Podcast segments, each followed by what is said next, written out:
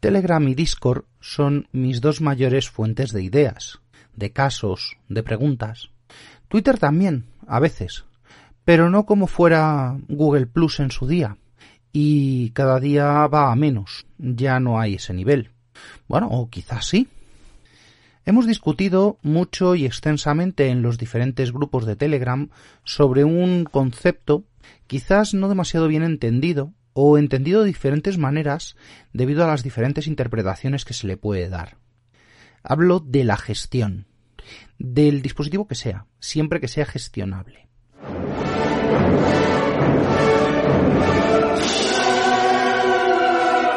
Bienvenidos a Yo Virtualizador.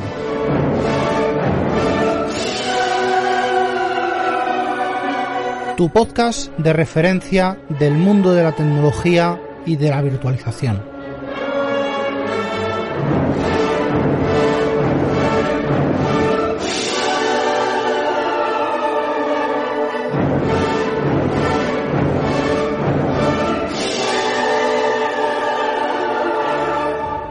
En el capítulo anterior, en El Camino a la Nube, he esbozado esto a través de los conceptos de las identidades vinculadas a un servicio.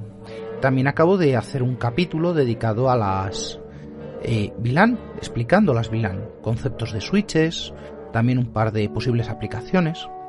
Hoy, desarrollo. Además, atendiendo a comentarios recibidos, me quedo con un par de detalles especialmente buenos. La crítica siempre es positiva. Con una perspectiva histórica, han existido múltiples capas, siempre en todos los entornos, desde un punto de vista conforme a lo que se va a hacer. Muchas veces, esos planos son compatibles y no son excluyentes. También hay muchas, muchísimas perspectivas, no todo el mundo va a ver lo que denominamos producción de la misma manera. De forma que tenemos mi producción y tu producción y su producción. Y no tienen por qué ser necesariamente las mismas. Salvando eso, lo que es excluyente es el uso, incluso antes de que la seguridad entre en juego. Quisiera hablar de ello, pero dejaría fatal a un buen puñado de buenos profesionales que no hacen caso que no quisieron hacerme caso en otro puñado de proyectos, pero en fin, luego seré yo el malo que pone puertas al campo, digo, cortafuegos a las redes. Para empezar con esto, voy a un ejemplo que todos conocemos, las pilas de aplicación. Todos sabemos que las aplicaciones pueden ser cosas realmente simples o cosas muy complejas, pero en la inmensa mayoría de casos vamos a poder diferenciar al menos tres capas.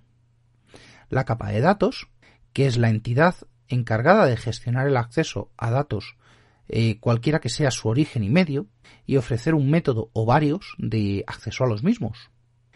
La capa de aplicación es la entidad que realiza la transformación de los datos, que manipula los datos de entrada para producir una salida conforme a las instrucciones que tenga o lo que defina el usuario y la capa de presentación, que es la entidad dedicada a la entrada y salida de datos y a la manipulación de los mismos. Bueno, que pueda ser más o menos eh, exacta esta descripción, pues esto se debe a uno de mis libros de cuando estudiaba FP. Pero bueno, de aquellos aprendizajes, estos sesgos.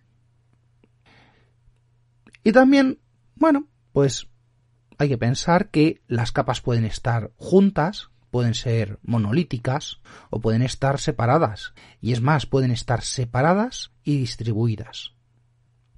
También pueden ser eh, modelos híbridos en las que dos de las capas, o sea, presentación eh, con aplicación o aplicación con datos, que estén fusionadas.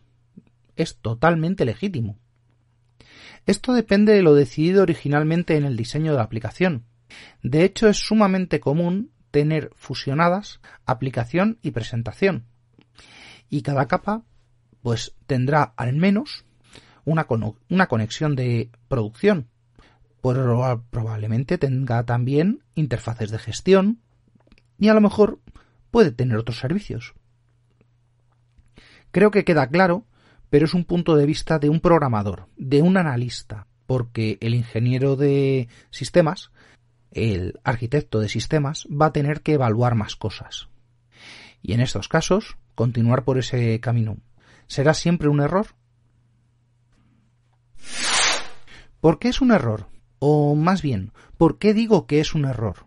O que puede ser un error. O que será un error. Pues, fijaos, según el tono, puede quedar muy distinto. Porque una vez que un sistema pasa de cierto tamaño e implica a varias personas, con áreas de conocimiento exclusivas o competencias restringidas, un desarrollador no suele meter mano a la infraestructura de red, ni el operador de sala va a rediseñar el esquema de datos. Aunque lo ideal es que todo el equipo pudiera aportar algo y que se les pagase por ello, además. Mal dicho. Lo de las áreas de conocimiento exclusivas. Mejor es mm, área de responsabilidad determinada. Es más acorde al humor actual, puesto que el conocimiento es bueno conocer también lo del vecino, por si hay que echar una mano o por adquirir valor. Pues bueno, como decía, porque llegamos a un punto en donde es necesaria una figura que orqueste a los grupos y que sea capaz de realizar un diseño de alto nivel de todo, entregando autonomía a los diferentes grupos, entidades, personas, porque vamos a poner un ejemplo que creo que aclarará este concepto. Por ejemplo, la arquitectura de almacenamiento donde los componentes de producción de un servicio de backup no acceden a lo que el producto considera producción, sino que acceden a las interfaces separadas e independientes dedicadas al backup que precisamente se instalan, se configuran y se preparan para que no se sature la otra producción, la producción del producto. Cada área va a tener su especialista, quien defina su arquitectura como servicio y bueno, también tendrá que existir la figura que coordine y gestione todo esto. Ese es el arquitecto, el arquitecto de sistemas, que es quien viene a resolver o asumir el error del que he empezado a hablar.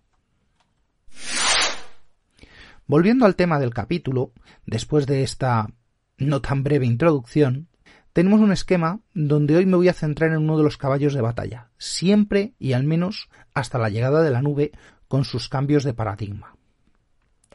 En principio vamos a suponer una vaca esférica, digo un servidor ideal, el cual tiene ocho interfaces de red con sus cables y que va a ocho switches diferentes.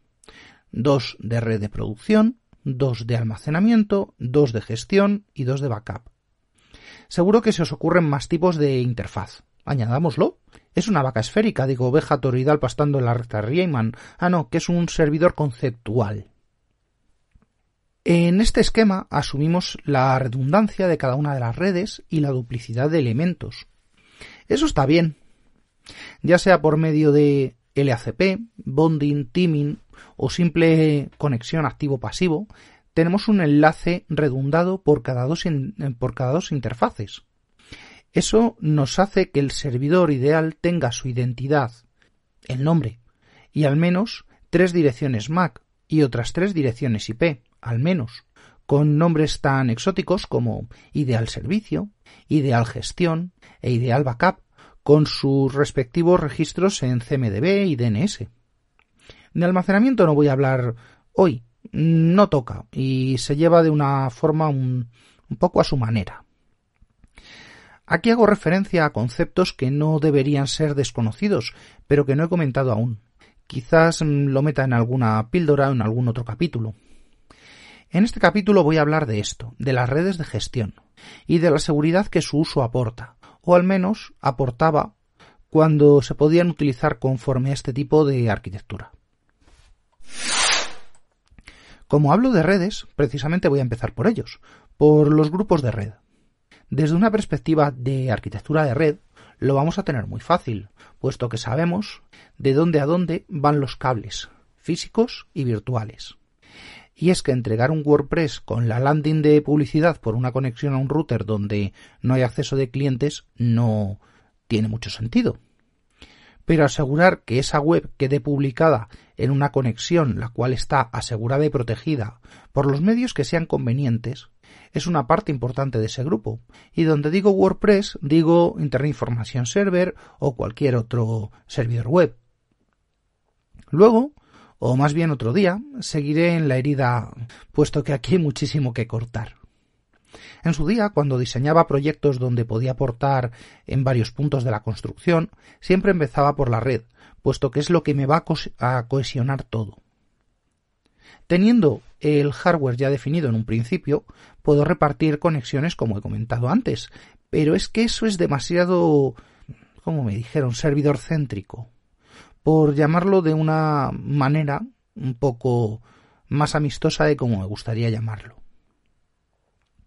Viniendo de aprender en grupos de trabajo de redes y hardware, puedo aportar una visión, que es la visión arborescente, con un diseño en forma de árbol donde los routers o switches son nodos centrales, de los cuales salen ramas, de las cuales cuelgan las hojas, servidores y resto de dispositivos, y mediante las raíces, los routers o switches se comunican con el resto. Estoy seguro que muchos habéis visto este tipo de esquemas de los que hablo. Normalmente son verticales, con el router en forma de tambor, un cilindro con, una X, habitualmente, símbolo habitual. O con la foto de un router, en mi época muy habitualmente Cisco. También habéis podido ver visto imágenes con representaciones de dos centros de datos, o de dos sedes, o de muchas sedes, y con recursos en todos lados, donde el router sea un elemento central uniendo dos, tres o más sedes. Son diseños conceptuales, siempre. La realidad es que este tipo de hardware va a estar en un rack de comunicaciones, desde el cual saldrán mangueras a los racks de servidores de almacenamiento, de backup, de lo que sea. Mis diseños suelen tener siempre un router, y este suele estar a la izquierda del dibujo, y saco rectas paralelas, una por cada red, de la que cuelgo los servidores. Eso será más visual, eso se verá mejor cuando empiece a implementar gráficas en mis vídeos del canal. Como también sabéis, no solo existe una red, existen muchas. No voy a distinguir ahora que si cableado físico, que si VLANs, que si VXLAN, que si sus múltiples protocolos. Las redes, que podemos considerar de producción, normalmente con direccionamiento público y con direccionamiento privado cualquiera que esté enrutada hacia los dispositivos de seguridad y que dé comunicaciones a dichas redes. ¿Vale? Aquí, en cada dirección IP, debe haber al menos un nombre DNS y una entrada en, IP, en IPAM y en el resto de los sistemas de gestión documental y también un juego de reglas de seguridad en la seguridad perimetral. Pero no siempre será así. Esta es la visión... Mm, vamos a continuar con la nomenclatura. Esta es la visión servidor céntrica, de la que hablaba antes. Hay otras, pues, eh, servicio céntrica o software céntrica o función céntrica, que son aún más conceptuales no me gustan para, para propósitos de documentación de sistemas, a pesar de que me he hartado de usarlas en documentación funcional de implantación de sistemas. Pero, claro, ahí ya es con otro rol, ahí es ya un rol más metido a desarrollo, arquitectura de desarrollo que arquitectura de sistemas o implantación de el servicio. Son puntos de vista y Vamos a dejarlos ahí.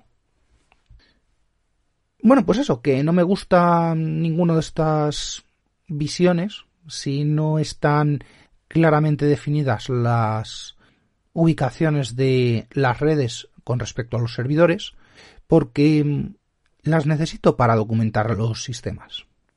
Y en concreto, un sistema que tiene que estar bastante bien documentado, pues son las redes de almacenamiento, y entre las que se encuentran, pues por ejemplo, eh, ISCSI, NFS, SAN, NAS, cualquier tipo de servicio mm, que, que se entrega a otros servicios.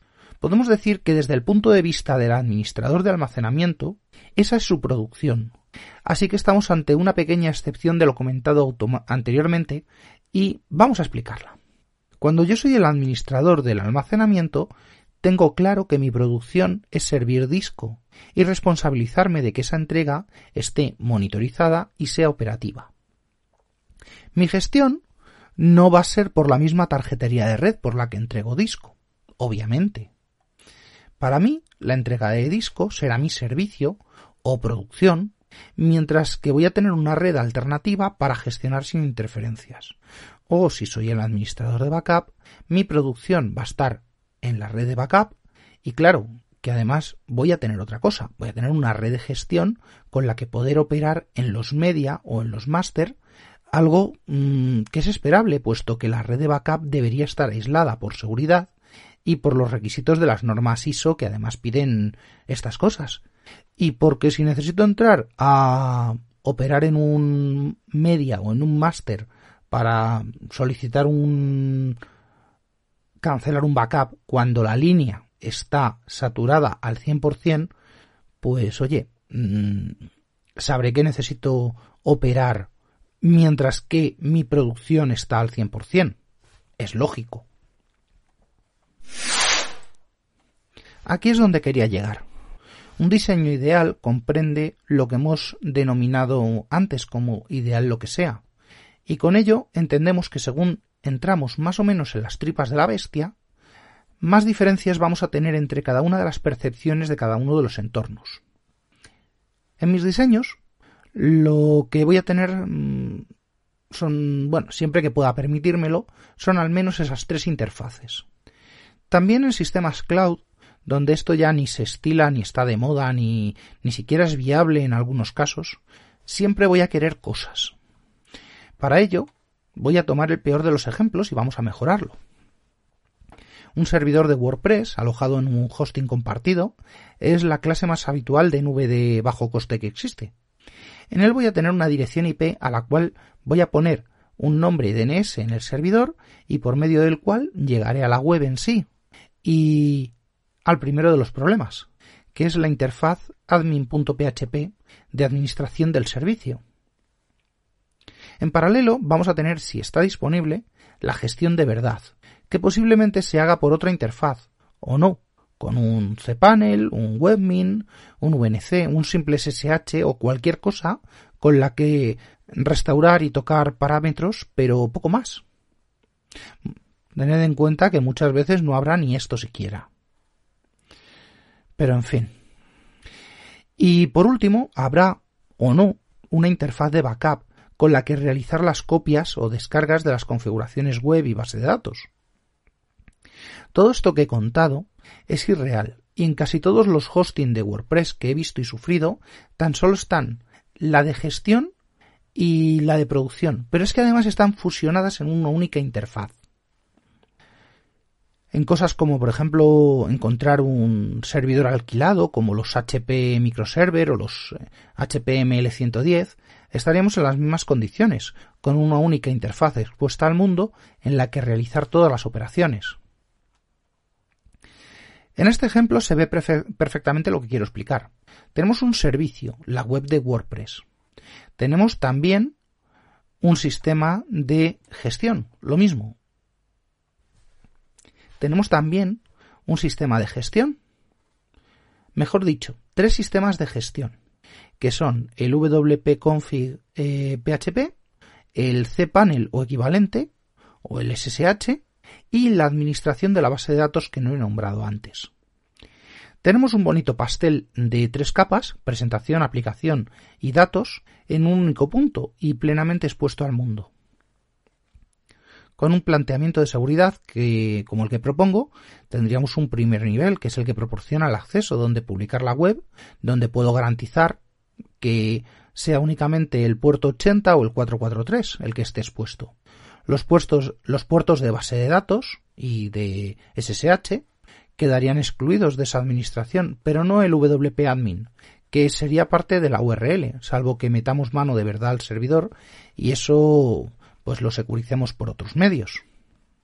Tampoco cPanel o webmin, por usar otros puertos, deberían quedar expuestos en esa interfaz. Eso, bueno. Pero existe una segunda interfaz donde publicar la conexión, es decir, una segunda interfaz con una segunda IP para levantar un servicio de VPN para gestión. Ojalá esto estuviera disponible en todos. Sí, bueno, proteger la gestión por medio de una VPN para evitar exponer puertos sensibles o servicios delicados, eh, ahí radica la verdadera seguridad, la verdadera salud. Poder conectarse a la red de gestión de tu CPD, aunque solo sea un triste WordPress en un VPS compartido. Eso descarta ya a muchísimos proveedores mm, de entrada donde no lo vamos a tener. Ya haré un ejemplo cuidadosamente elegido para ver el, el desarrollo, cómo podría ser la configuración, eh, la securización de un VPS o un similar o de un equipo equivalente en otro tipo de proveedor. Pero, ¿y si tengo que hacer un dump, una descarga de la base de datos, una copia de seguridad eh, de urgencia? Eh, si el servidor está plenamente operativo y solo tenemos una interfaz, pues a lo mejor podemos tener tiempos de indisponibilidad, eh, bueno, en fin, cosas. Con servicios como Azure o AWS tenemos ya algo que deja mucha más eh, flexibilidad a la hora de crear un data center virtual sobre un, sobre un IaaS. Sobre lo que es un, un y un resto de paradigmas ya tocará hablar mañana. Así que, bueno, pues esto, eh, podemos tener un, una máquina virtual con una interfaz de servicio y una de gestión o una interfaz de frontend y una de backend y estarán en diferentes redes con diferentes cometidos. Eso es sumamente interesante y útil, por, pero no lo voy a desarrollar hoy, que esto va quedando largo. Ojo, que una de estas múltiples visiones que hay eh, trasciende el paradigma cloud, va más allá de los diseños eh, tradicionales, es, es un deseo. Para otra ocasión dejo cómo resolver esos temas, mm, qué soluciones hay, cómo hacer una administración de sistemas eficaz, por dónde debe ir cada flujo, cómo se deben em, implementar eh, la sugerencia de los servidores de seguridad, de dispositivos de otro tipo de seguridad, en fin, hay muchas recomendaciones que seguir y cada cual la puede oír o no. Y esto pues me hace añadir una pequeña nota personal, porque he recibido un mensaje con un delatador. Oye, si esto no lo va a escuchar nadie. Bueno, pues espero que me escuches y respondas a la clásica de filosofía. ¿A qué suena un árbol cuando cae en un bosque solitario sin nadie que lo escuche? O mejor, ¿para, para quién canta un pájaro? No sé, esta vez puede que no haya entendido yo el mensaje. Creo. Hasta la próxima.